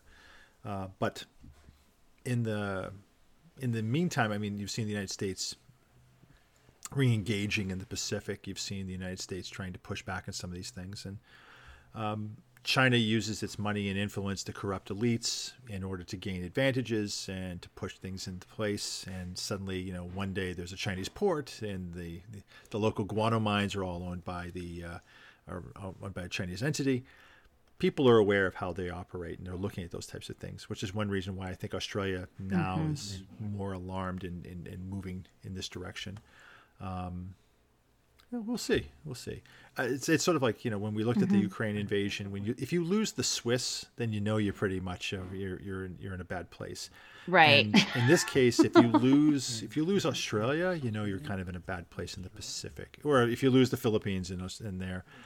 If New Zealand starts mm-hmm. basically getting a little bit hard line on China, then you know China's in trouble because it's like, oh my gosh, you, you even got the, the New Zealanders angry at you. What the heck? We're still a long way from that, though. I think, but but it's the surrounding countries too. That's definitely, definitely. Why don't we hop across the pond and head to the U.S.? Um, I think you know we're seeing quite a few themes emerging here as far as you know certainly population, but we've also got resources, water, power, uh, fertilizer, I, I think that's something that is still relevant in the US. Um, not to mention a much more dynamic um, political landscape too. Oh, absolutely. I I'll be. And this is this is a changing idea. I mean, that's what we've said, right? We, we're going to look at things and see where they change. I'd say we'll change our minds. Yeah, exactly. Yep. You know, we we have we, we reserve the right to change our minds as things change. But if you're looking right now at what currently is going on in the United States, I would say, and we we have a tendency in the now to say, well, this has never happened in the history of this country, and we've never been so divided. And I'd be like, well, you know, we did fight a civil war. Um, I mean, you know, yeah. um, that got pretty. That got pretty hairy. There's been some times in the United States where the U.S. has gotten, you know, where, where the relationship has gotten a little bit more dynamic. Um, it doesn't, and I know a lot of people mm-hmm. talk right now in terms of like, you know, we we could never see eye to eye on anything. Like, uh, I think the jury's still out on some of that. Um, but I find interesting is is that I think you and I had talked a while ago about like of the four major power blocks. You know, you've got China, India, Russia, and the United States which one do you think you know you know where this the line of succession is going to go? And i was like well the only one i could think of is really modi and in his party in india uh, but as far as who's mm-hmm. who's next in China, who's next in Russia, and who's next in the United States, it's like pff, anyone's guess. Um, Lord only knows. Lord only knows yeah, right? yeah. But I think would say one of the things is that the United States has got so many natural advantages of climate, the way that our rivers flow. Um, you know, people don't really realize how important that is until you look at a country like Russia, you know, where water doesn't go anywhere you want it to go. It's really terrible. You look at Germany. Um, the rivers. The reason Germany the way that Germany developed is the which way the which river flew in what direction. So did you deal with the Mediterranean or did you deal with the Baltic or did you deal, you know, uh, you know, with the North Sea? We have two actually really good neighbors. No matter how you really feel. Oh, by the way, today is Canada Day, I think, right? It's July 1st. Happy Canada Day. Absolutely. Yes. Yes, it is. Happy Canada Day. Um, but I mean, Mexico. We love our Canadian neighbors. Absolutely. And, and they sort of love us, I think. But um, Eh. Well, we have Canada, we have Mexico. Uh, and I sometimes have asked, I've told my Canadian friends, I said, imagine if Mexico was your southern neighbor, you know? Or I've told some of my Mexican friends, imagine Canada was your northern neighbor. How do you think your relationship would be? And they sort of like, you know, let's just keep things the way they are right now. This is kind of working out for us. Uh, mm-hmm. Uh, but we, as far as as far as a block goes, uh, the changes that have come up. And uh, one of the things that surprises me is that there's been real, no real debate about the changes to NAFTA and the USMCTA, uh, the United States Mexico, uh, you know, Canada trade agreement. That has had a massive change in, in how things are going on. Um, and the three countries complement each other because we do different stuff. Uh, but despite the cartel activity and the dangers and the instability that's going on in Mexico, which is very real, but the thing is, is that with well, I mean, demographically, you see Canada is sort of like is is a little bit less dynamic, but the United States and Mexico are you know very demographically robust and doing very well, at least for the next thirty or forty yes. years, right? So mm-hmm. that's all you know very positive for the U.S. The fact that we have uh, control of our, our energy for the first time in, in, in a generation or so, uh, we create um, a tremendous amount of wealth in terms of food. And plus, we have the reshoring of industry that's coming out of China and that decoupling. Um, it, there's no, it's no, um, it's no coincidence that the Chinese made demands after Secretary Blinken visited last week to China that the Chinese said, you know, well, you know, as long as you admit that you were wrong and you take these nasty sanctions off of us and we you uh, you we'll forgive you and we'll allow you to we'll start to bring you back into our good graces. And it's like that's not a position of strength. That's you know, um, yeah. and its question is does the united states need china more than china needs the united states? Um, mm-hmm. if now if you're if you're in business and you're looking at this and you still think china is vibrant and china is the way forward and we're going to make all our money in china it's already too late. Um, you know it's it, the, the yeah. games the games move forward, and you you know you probably are going to be, yeah, you, you bought high and you sold low, right? So know, we'll see how that goes. Yeah, and I think I think that is one thing that we don't necessarily a lot of our a lot of our assumptions on how things work, you know, that as you said, our oil comes from from, you know, Saudi and China handles all of our manufacturing and is is a massive trade partner that we rely on. These things have shifted dramatically over the past five ten years. Um, and you know, I think one question that we always talk about is who are the winners and who are the losers.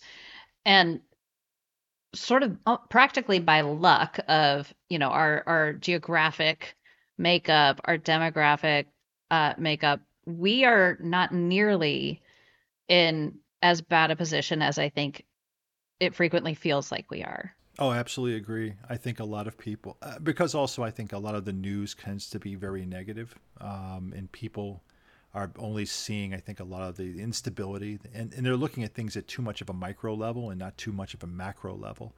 Um, you know, so people are yeah. just saying, well, companies are laying people off. Uh, heck, I was laid off myself, you know, earlier this year. I'm, I'm reemployed. Don't worry, mm-hmm. folks.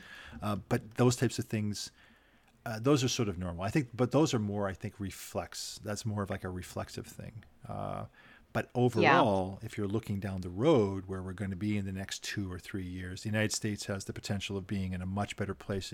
You know, as yes, we're there's inflation, there's recession, there's all of these pressures that are going on within the U.S. economically, but we'll shake it off a lot faster than a lot of other places.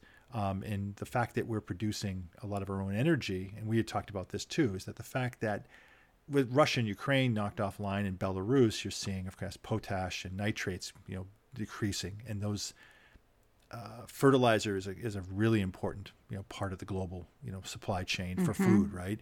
Um, and you're going to see countries like Africa and Asia that are going to see decreases in, in, in, output because they're not going to be able to get the same amount of, you know, so you're putting this much energy in and you're not going to get as much out because you're not going to have as much efficiency. Um, and it's going to take time. But the U.S. has an ability to be a nitrate producer if it so wants to, because one of the main things for nitrates is for natural gas, and we have a, a we happen to have an abundance of natural gas. And two places that have abundance of natural gas mm-hmm. tends to be the Gulf region and the U.S. I'm not exactly sure I want a whole bunch of nitrates being stored in the Middle East. Uh, and if you saw what happened in Lebanon, fair. Uh, uh, so I think the U.S. that's a great opportunity, mm-hmm. and I've been I've been talking to people and saying, oh, a wedding you'll never forget, exactly, right? Exactly. Uh, that was an incredible. If you thought that explosion was was awesome, wait to see what happens there. But um, but yeah, I mean, you're going to have to start seeing these types of things. Um, the other side too is that the United States produces. Uh, we produce light sweet crude, and a lot of the stuff that comes from the Middle East and stuff that's coming from Canada is like surface oil or you know sand tar. Um, and so our mm-hmm. system has been built uh, I mean, right now our system has been built for the past 50 something years to handle that inputs coming in from those types of places. But, you know, we can mm-hmm. become, you know, a major energy producer. We can, you know, handle the load for a lot of countries if they so want. If that's just, those are just choices. It doesn't mean that things are going to happen that way, but we have the potential, we have the opportunities you know, for energy, for food. Um, mm-hmm. And that puts us in a very good position. And our friends to the north and the south also uh, have those uh, have a lot of potential.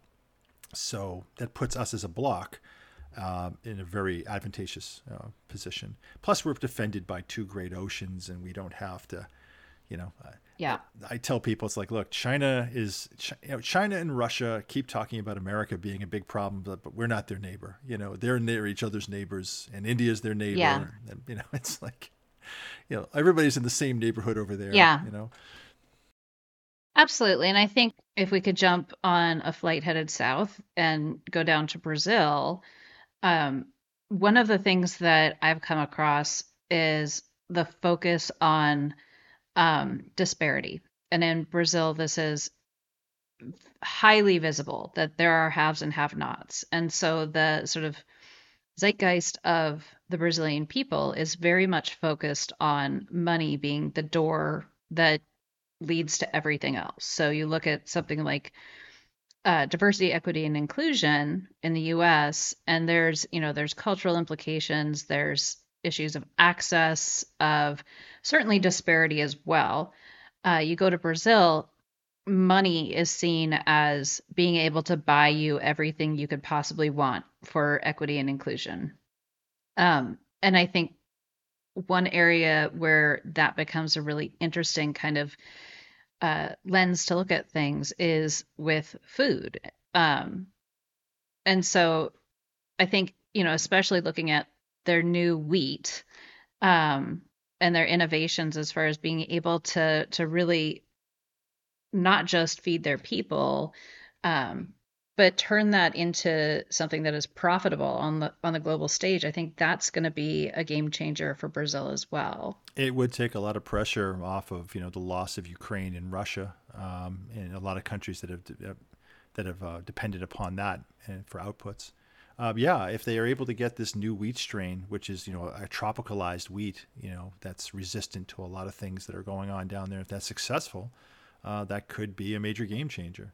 Um, and the fact too, the fact that they mm-hmm. also you know provide a lot of their own entry, you know, their energy through you know Petrobras, you know, through their um, you know, their oil production. Yep.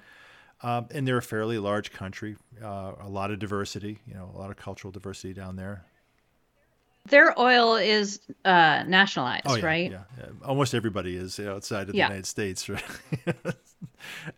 That's uh, well, you know, we'll, we'll, talk a moment about that. There's a, there's something I wanted to mention about you know energy and what's been happening, about how much energy's been knocked off, you know, offline. Well, actually, we'll talk about it now. Um, if you look at ma- the major energy producers, you know, uh, of petrochemicals, um, so we saw Venezuela get knocked offline. Uh, Mexico has been degraded because of internal problems. Um, you've seen, gosh, Nigeria off and on. Yeah, it still has you know a lot of potential, but it's been having you know issues going on between you know uh, things in the south and things in the north. Uh, you know, uh, and then you've got Russia being knocked offline. Um, you're seeing Saudi Arabia being degraded, Iran being knocked offline. So that's leaving like the United States, it's leaving Brazil. Mm-hmm. It's leaving some of places like Azerbaijan and Armenia that are talking about that's what that war is going on right now. But you're seeing that, you know, with energy producers, but those are going through contested areas, you know. So it's a lot of energy has been knocked offline. A lot of energy is being threatened uh, and that's and once one of those systems gets knocked off, it's really hard to bring it back on again. It'd be, it wouldn't be just turning on the taps in Russia; it's not turning on the taps in Venezuela. So there's going to be more reliance. And you're talking like years, if not decades. Absolutely, right? yeah. It takes a very long time to get these yeah. things off. Um, it, it, also talks about storage capacity. The Russians have very little storage capacity because it was pump and go, right? It just get it out, extract mm-hmm. it. That's what the Russians do. They just extract stuff and then they sell it because they need money. Um, but if you're looking at a country like Brazil, it has the potential to become uh, a major player, you know, for some things. But there's also a great deal of instability. Uh, I think you saw yesterday. I think Bolsonaro. They're talking mm-hmm. about banning him from being able to run for president for the next six to eight years. So effectively, he mm-hmm. wouldn't be able to mm-hmm. run the next election. Doesn't mean that everything's rosy now that Bolsonaro is not in, in power it just means that you're just it's just opening up you know more for other corrupt entities to basically be able i'm not saying bolsonaro is corrupt but i'm just saying that well everyone's corrupt in, in brazilian show me a show me a brazilian politician who doesn't have whose party isn't involved in some sort of shenanigans but that will then i guess you know whoever is going to be running for president that will be showing the direction of where they want to go for development and where they see uh, mm-hmm. and where brazil brazil is kind of like india it's looking for a partner who's not going to ask a lot of questions and is going to support them on a lot more things. And um, we'll see. We'll see what happens with Brazil. But I think it's it's by far mm-hmm. the largest country in South America, and South America is going to be needing a lot of friends for energy and for food. Um, and depending on how they feel about the United States, you know, it's not like they can't run to the Chinese and the Chinese are going to give them food and energy. Uh, it's not like they can go to the Russians. It's going to be a lot harder to get yeah. food and energy. So that narrows it. So where are they going to go to? You're going to go to the Nigerians? You're going to go to the Mexicans? Going to go to Americans?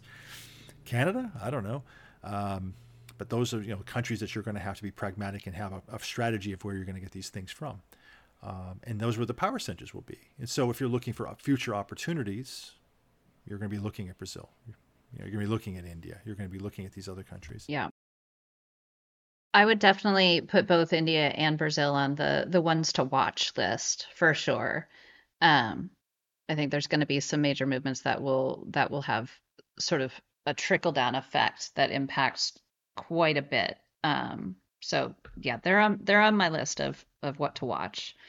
Um, I think one area that we haven't really delved into, um, you were talking about Nigeria, but uh, Africa. Uh, I think sort of our presumption is that you know maybe with the exclusion of South Africa, uh, Africa has been on the losing side of yeah. things. And even South Africa, unfortunately, uh, you know, recently you've seen just a lot of you're seeing a lot of uh, issues about power and uh, electrical power and, and, and, other things that have been getting them. Corruption has been a major problem there, but um, yeah, the, the the biggest hit right now is the food part um, and also fertilizer, which concerns mm-hmm. me because there's like a lot of countries that were looking to get part of the global system, and that calls for a level of you need a level of specialization. You know, you had to fill your part in the global system. That's going away. So if you didn't have a resource and some sort of way to be able to transport it out in relationships, it makes it harder. And if you can't, if you're having to put in more effort to feed your people, that also means that you're going to have less capital to be able to spread along for, uh, you know, uh, expanding your system and educating your people and moving them on to you know other things. Um, there, there, there's some hope in Africa, of course. I mean, there's always places. Nigeria, despite everything else, is Nigeria is interesting. Kenya is interesting. Um, uh, there's some hope up in thinking that up in North Africa because I mean they do have supplies. Uh, is it Morocco or Tunisia? I think it's Morocco. Somebody has access, I think, to um, to phosphates, and that could be like a major player. If they could find a way to tap into those types of things, that could do a good deal to help to alleviate some of the some of the fertilizer problems. But that means a lot of investment, and someone's got to be able to go in and yeah. And that sort of investment is going to have a price tag. It's going to be like, you know, some of this has got to go someplace else, whether that's Europe or you know, China or someplace. Um, but it also, though, means that there's going to be countries that are going to need Africa uh, because Africa does you know, yeah. have certain things that people need.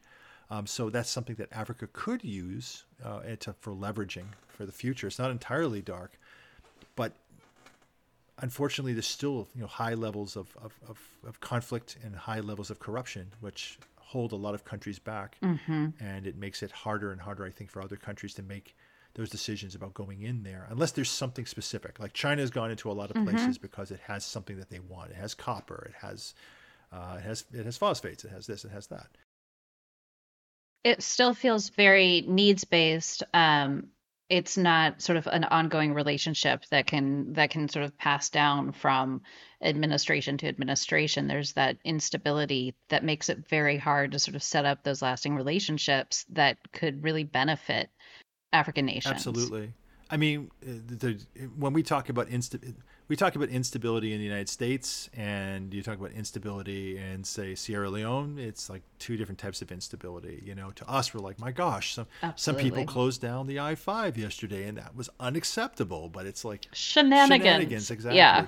Um, you know, it, Europeans and Europeans and Latin Americans and everybody else look at us and they say, "My gosh, you people don't have any idea how to riot. You don't know really what you're doing." Uh, or I know. Well, they they make it. I mean, they they're writing on a professional level. It's yes. a national pastime. Absolutely. Oh, yeah, culturally, it is a different thing. We're amateurs. we, are. we are ranked yeah. amateurs. We, yeah. We don't really know what we're doing, unfortunately. Um, but Africa does have. It's funny. I mean, you look at, and we're going to be talking about Europe in a moment. So here's that cooperative crossover. But you're going to be looking at the French and their relationship with their former colonies in in Africa. Um, Britain has lost those relationships, but people are going to be looking for energy. People are going to be looking for you know trade, and uh, there's still going to be uh, those types of things in place.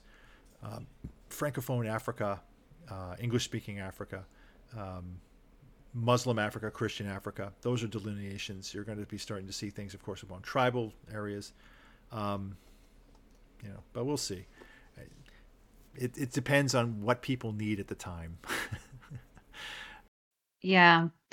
And I do think it's I do think it's really um interesting. There's sort of two different reputations that that European countries need to navigate. One is, you know, as far as establishing a relationship, um, or at least sort of trade agreement uh, in Africa, they also really have to worry about the appearance um, and perceptions of the colonizers.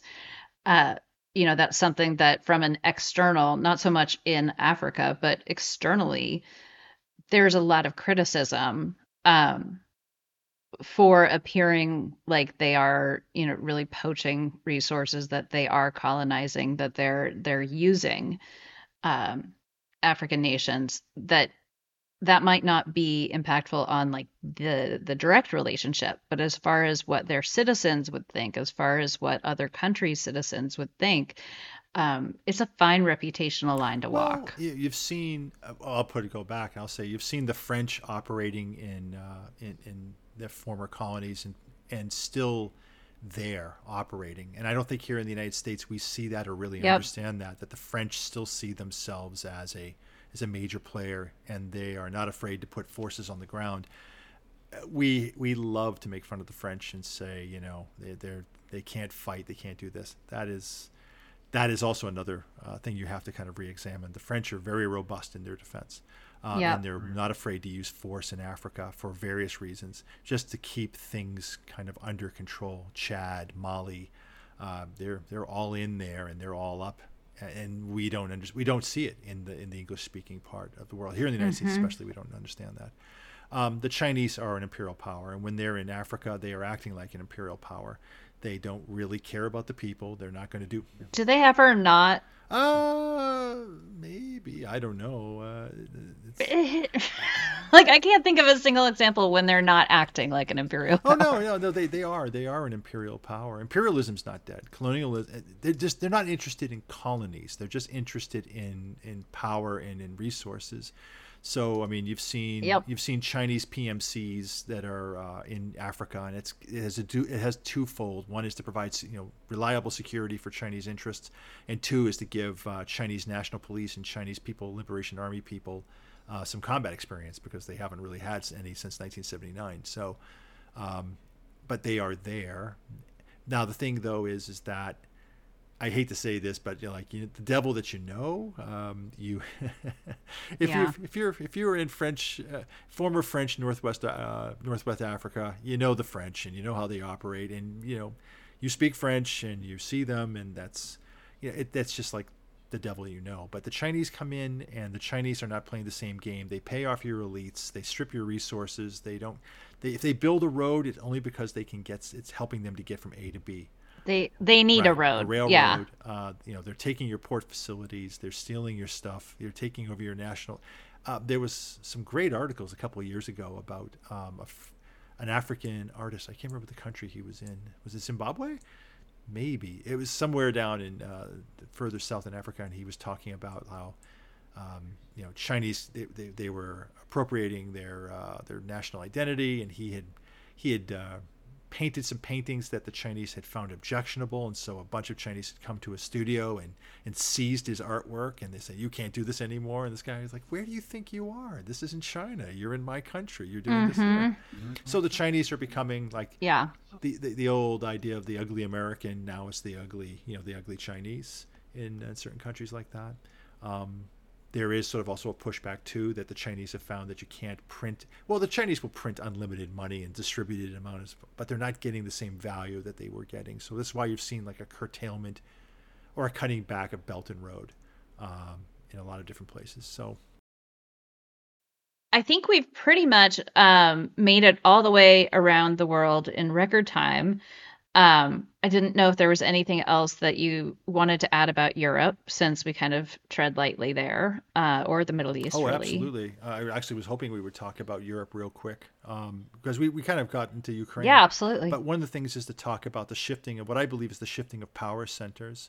Uh, for the longest time, uh, the power centers were between London, Madrid, Berlin, and Paris, you know, along that kind of corridor of power. Um, and for us, in, in our lifetimes, in our, probably our parents' lifetimes, Eastern Europe and Northern Europe have always been secondary players. But if you look at the history of Europe, you would see that Eastern and Northern Europe were the major players, and only in relatively recent times, you know, there's the old joke about British people and Americans. British people, you know, Americans think 100 years is a long time, and British people think 100 miles is a long distance. So for as Yes. Americans, we're like, well, 100 years, whoa, you're getting way out of time. But if you're looking hundreds of years, you would see that, you know, Sweden, Lithuania, Poland, these were all the major players. With Poland uh, becoming a major anchor of defense, buying all that South uh, South Korean equipment, and being very dedicated. It's saying you know, we definitely are looking at you know looking east, and we're going to you know be prepared to defend ourselves in Europe against the Russians. The Baltic countries, Lithuania, Lith- um, Estonia, and Latvia, Finland, Sweden. Um, I would say that those countries are becoming sort of now the more dynamic center, you know, of Europe what we've seen with Germany in the decline recently, and with the Greens being elected, and they've so that pretty much the last election put the Greens in power, um, and Germany is sort of in a decline demographically and politically and power wise. The protests that you're seeing right now in France, I know those are those are crazy, um, and those have a lot of to do with the history of France and also with a lot of their. Uh, but demographically, France is robust and okay. Industrially, economically, France is okay because France is France, and France doesn't believe in so much giving up its sovereignty. So but I mean, but keep yes. a lookout for what's going on there. I mean, these are some major things, and there are problems, and these are the canary in the coal mine because we are the canary group, right? But this is something to look out for, yep. you know, and look look for these things to go on through the summer, and, and a lot of it also is it's all being put on the head of Macron, but but France does need to sort of work.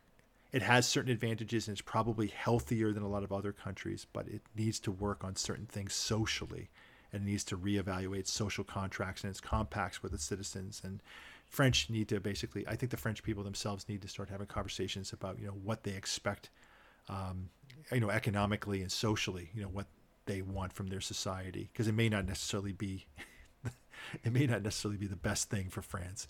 Um, yeah. The UK, uh, big trouble. Uh, just they are uh, personally, I think the U, I think the United Kingdom should join uh, the USMCTA. It should basically divorce itself from Europe and just come on over and become part of the trade bloc. It can provide something valuable, um, but as long as it just sort of sits on the periphery of Europe and not part of Europe and continues to degrade militarily mm-hmm. and, and uh, politically, it's no, and economically, it's nobody's. It's really nobody's friend, and it's not doing itself any favors. It's it's a fourth-rate military power now. Sorry to my British friends. Um, mm-hmm. So, you know, we'll see. But Europe uh, collectively is going to have to start, you know, thinking about. It, we've had a shot in the arm with NATO. Thank you, Russia. Um, but it's not going to be the traditional NATO that was dominated by certain countries because either through demographics or through politics, uh, they've sort of degraded themselves, and the, the, it's all shifted east. And those are the countries that want to defend themselves. Um, and if you're in a country mm-hmm. that's still not paying your fair share, you know, you're supposed to be spending like two percent of your GDP on defense, and you're not even like you're like 0.3. You're like, eh, yeah, then you're not really. It's not a thing to you. But I mean, uh, but Europe collectively, as far as energy, they have deep pockets as far as food and energy go, so they can, and they also have relationships outside of Europe. It's just deciding on where they, what direction they want to go. And if France, for example, and Britain decide that they want to look for energy in Africa, they can do that sort of thing if they want to build those types of relationships. Or yeah. they can go to the Middle East and North Africa. Middle East is going to be more, uh, you're going to see a lot more, I think, uh, disruption coming in through there for various reasons. Uh, but Iran, uh, until, until, until there's some major changes in, in, in Iran politically, uh, which doesn't look like it's going to be happening anytime soon, I think it will happen eventually you know, because what's happening to the current regime is what happened to the Shah. It just the Shah clawed on for a long, long time, but eventually things just got to a point where they were unable to basically to hold on, and the mullahs will eventually make the same mistakes, and they're corrupt and they're doing all these other things, and yep. So, but that's second verse, same as the ex- first, exactly, right? exactly. But Europe is going to need Turkey. Europe is going to need the energy that's coming in from the Caucasus. It, but it needs it to be reliable. And the first winter, they were very lucky. The second winter is where you start to see where the pains are going to be. Um, and Germany, for example, has demographic problems, and they have they had opened themselves up so much to globalism. Uh, now that they're having all these issues, so it makes the French look really smart. You know, not relying so much on the global system. The French build all their own stuff. They build their own agricultural stuff. They grow their own agriculture. They try to take care of their own energy. They didn't uh, reject nuclear power. The Germans and the Greens, they basically did all those things. And so um, that's a lesson to be learned, right? You know, you don't, when times are good. Yeah. Yeah. And I, I, I think that that is a lesson um, frequently when I hear people talk about isolationism, it is a bad thing. Um, you know, it's seen as backwards. There is value in you know, maybe not being entirely isolationist. However, um, there's it it provides a level of stability And I think, you know, just as the US has somewhat focused back on itself a bit, um, there is a value there that shouldn't be ignored. And and likely, you know, the perfect balance is not 100% one way or the other, but France is a great example of focusing on trying to make sure that you yourself are as sustainable as possible um, without requiring that external support. Um, that said, it really helps to be in a position like the US the US is, like France is, to be able to do that. Because if your natural resources aren't supporting that, then that's an even bigger challenge. Absolutely, I agree 100%. And I think that that's where the world is sort of going. It doesn't mean that the world is entirely going to become, you know, uh, back to a pre World War II, you know, kind of imperial system. Uh, but what it does mean, though, is that you know the age of unbridled globalism um, is probably declining uh, to the point where, if your company or your or your uh, organization is still talking in terms as, as if it's the 90s or the early 2000s, and you have to re-examine you know where you're going and what you're doing um, and you have to be realistic that mm-hmm. things are changing so where are those changes going and what does that mean um, so i mean i talked to i had a friend of mine who was tracking reshoring and they were telling me you know a number of years ago it's talking about the reindustrialization back you know the return of industrial industry back here um, but there's a lot of people who and because of the usmcta you just can't send everything to mexico anymore right so you just have to know now mm-hmm. that maybe there's another country you can do things, or maybe things can be built here. But with a coming global conflict, and the thing that I'm seeing that's being recognized more and more, I think, in in, in major capitals, in Washington, in Paris, um, in Beijing, and other places, is that there is, you know, uh, it is to talk about, you know, what is a global conflict going to look like, and are we prepared for those types of things? And if you are reading what's in the papers, People's Daily, or you're reading what's in the USNI, the U.S. Naval Institute, and what they're talking about, there's a great deal of concern. Um, people are kind of gear- gearing themselves up for what's coming in the future. Um, so I don't want to sound alarmist. It's just being forewarned is forearmed, and you would be well prepared to yeah. at least entertain the thought that the days of wine and roses may be wrapping up for a while. We may not necessarily have the the age of 20 we're going to look back and we're going to look at 2019 the same way that Europeans looked at you know 20 you know, uh, 1913 you know the, the Belle Epoque you know mm-hmm. never to be seen again in our lifetimes it doesn't mean it won't be replaced by other good times but it just means that what we the expectations that we had of travel transportation economics security um, all those things are now they're changing and they're morphing. And every year will make it it will increase the speed of what those things are going to be. It's going to be new challenges but it also means new opportunities. So. Absolutely. Well we made it. We traveled all around the world. Um i do want to take a minute to pick your brain about why this matters. So what? Uh, what are the right questions that we should be asking? Um, you know, certainly who are winners, who are losers, but what are the things we need to watch for? What are the canaries in the coal mine?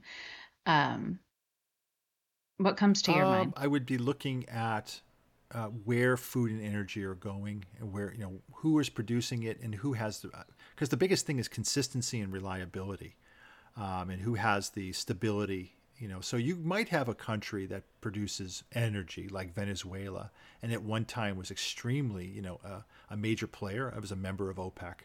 Um, but due to geopolitical uh, problems has now ton, pretty much is off the map. Um, is now seen as a mm-hmm. as a failed state. Um, and so you have to look at other countries and ask yourself you know who who's able to fill these gaps you know where is the energy and food going to come from? Who's going to be able to transport those things? Are those transportation routes going to be safe and reliable? Who's going to guarantee uh, those types of things? One of the things i would look at is say like with saudi arabia saudi arabia no longer has the united states as its its protector and it's looking for a new uh, you know country to come in and give it security guarantees. And as right now there's nobody who can step up and do that China wants the oil. China just doesn't want to be responsible for helping the Saudis fight the Iranians and the Yemenis, uh, and doesn't have the capability to do that and put those things in the Gulf. Um, the United States is not concerned about those things anymore because it doesn't have to guarantee its own energy security and has the capability of taking care of its closest friends and allies if it wanted to with energy, if it had to, or if those countries were amenable to that. Uh, so you have to look at the other players and who is going to have to basically you know fight for that. Um, right now, it's not going to be the Europeans, not certainly not the Russians, um, but who's going to go in and basically secure these areas to be able to to make sure that there's a consistent and reliable flow of food and energy going in. Um, if there's no, also, uh, we talked about uh, fertilizers. Um, if there's an opportunity there for fertilizers, so look to see who's going to be supplying those types of things. Um, and if it's in the hands of a country that is unstable, unstable, or is in an unstable area, expect to see um, things that are going to impact those types of things. The other side too is you're looking at the rate of industrialization and who's getting the pieces of the pie. There are going to be winners and losers. So over the next you know over the next three to five years, also with inflation, global inflation, and with recession, look to see how that's going to impact uh, countries and also see a tightening, I think, of supply chains and markets. So you can't be getting your widgets and pieces for your, your products from a million different sources. You're going to probably be looking to be narrowing that to a few few places and distributors or manufacturers who are more reliable. Um, and those countries that were had those countries that didn't have a foot into industrialization but were kind of on the start line, you got to think that those countries might be losing out. So you have to see, you know, mm-hmm. but also, I mean, you saw what happened. I think was it with Indonesia with uh, when they, they they they clamped down on palm oil, and that sent ripples through a number of different other places because people are relying now on alternatives to sunflower oil that got lost with Ukraine. Um, you're looking for the loss of the wheat that was coming out of Russia. Um, and so you they just went to someplace else, and we were used to that in the global world. You just switch and just go to someplace else and get something else but that may not be there. Um, so, mm. and some companies have, uh, you know, some companies have been very, very good about supply chain and finding various things working, but I think they're going to have a lot harder. I think it's and it's going to be a lot more fragile. Going to have to get scrappier. Yeah, yeah. and you're going to have to fight. Uh, yeah. something that we've never been used to, but I think our great great grandparents and their grandparents were very used to was a world where you know you had to fight for a lot more things or you had to at least have a plan in place. Um, and in this world, you know, we've been raised with the idea of a global society, and we're all one big kumbaya moment, and we're all here together.